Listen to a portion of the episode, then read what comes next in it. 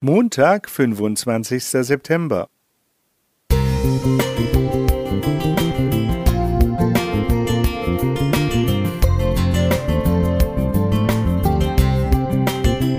Ein kleiner Lichtblick für den Tag.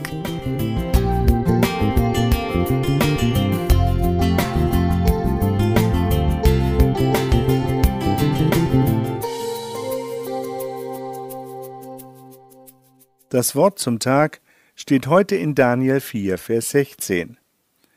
Belshazzar fing an und sprach: Ach, mein Herr, dass doch der Traum deinen Feinden und seine Deutung deinen Widersachern gelte. Der Krieg hatte alle seine Zukunftspläne und Träume zerstört. Sein Heimatland war verwüstet, seine Familie tot, und er selbst war ins Exil nach Babylon verschleppt worden – seinen hebräischen Namen Daniel, das bedeutet mein Richter ist Gott, hatte man durch einen heidnischen Namen ersetzt, nämlich Belshazzar. Bel schützt den König. Jedes Mal, wenn man ihn ansprach, wurde Babylons Hauptgott verherrlicht, denn Bel war Marduks volkstümlicher Name. Wie empfindet jemand, dessen Leben so aus der Bahn geworfen wurde? Jahre später wird nun der Mann, der das alles verursacht hat, durch einen Traum aufgeschreckt.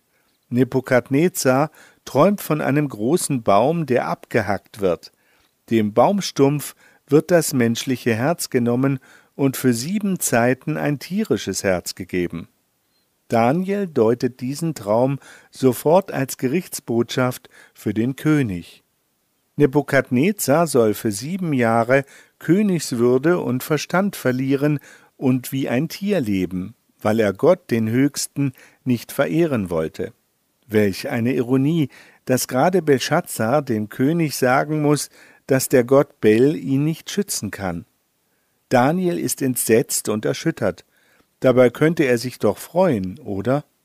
Endlich zahlt Gott Nebukadnezar alles heim, was dieser ihm und seinem Volk angetan hat.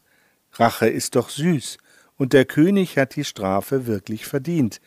Warum versucht Daniel, den König zur Umkehr und zu einer Veränderung seines Lebens zu bewegen, so dass er dem Gericht Gottes entgehen kann? Wenn uns Unrecht geschieht, wenn wir Gewalt erleiden müssen, wenn man uns belügt und betrügt und unseren Glauben verhöhnt, ballen wir dann nicht die Faust in der Tasche? Und ist das nicht verständlich und allzu menschlich?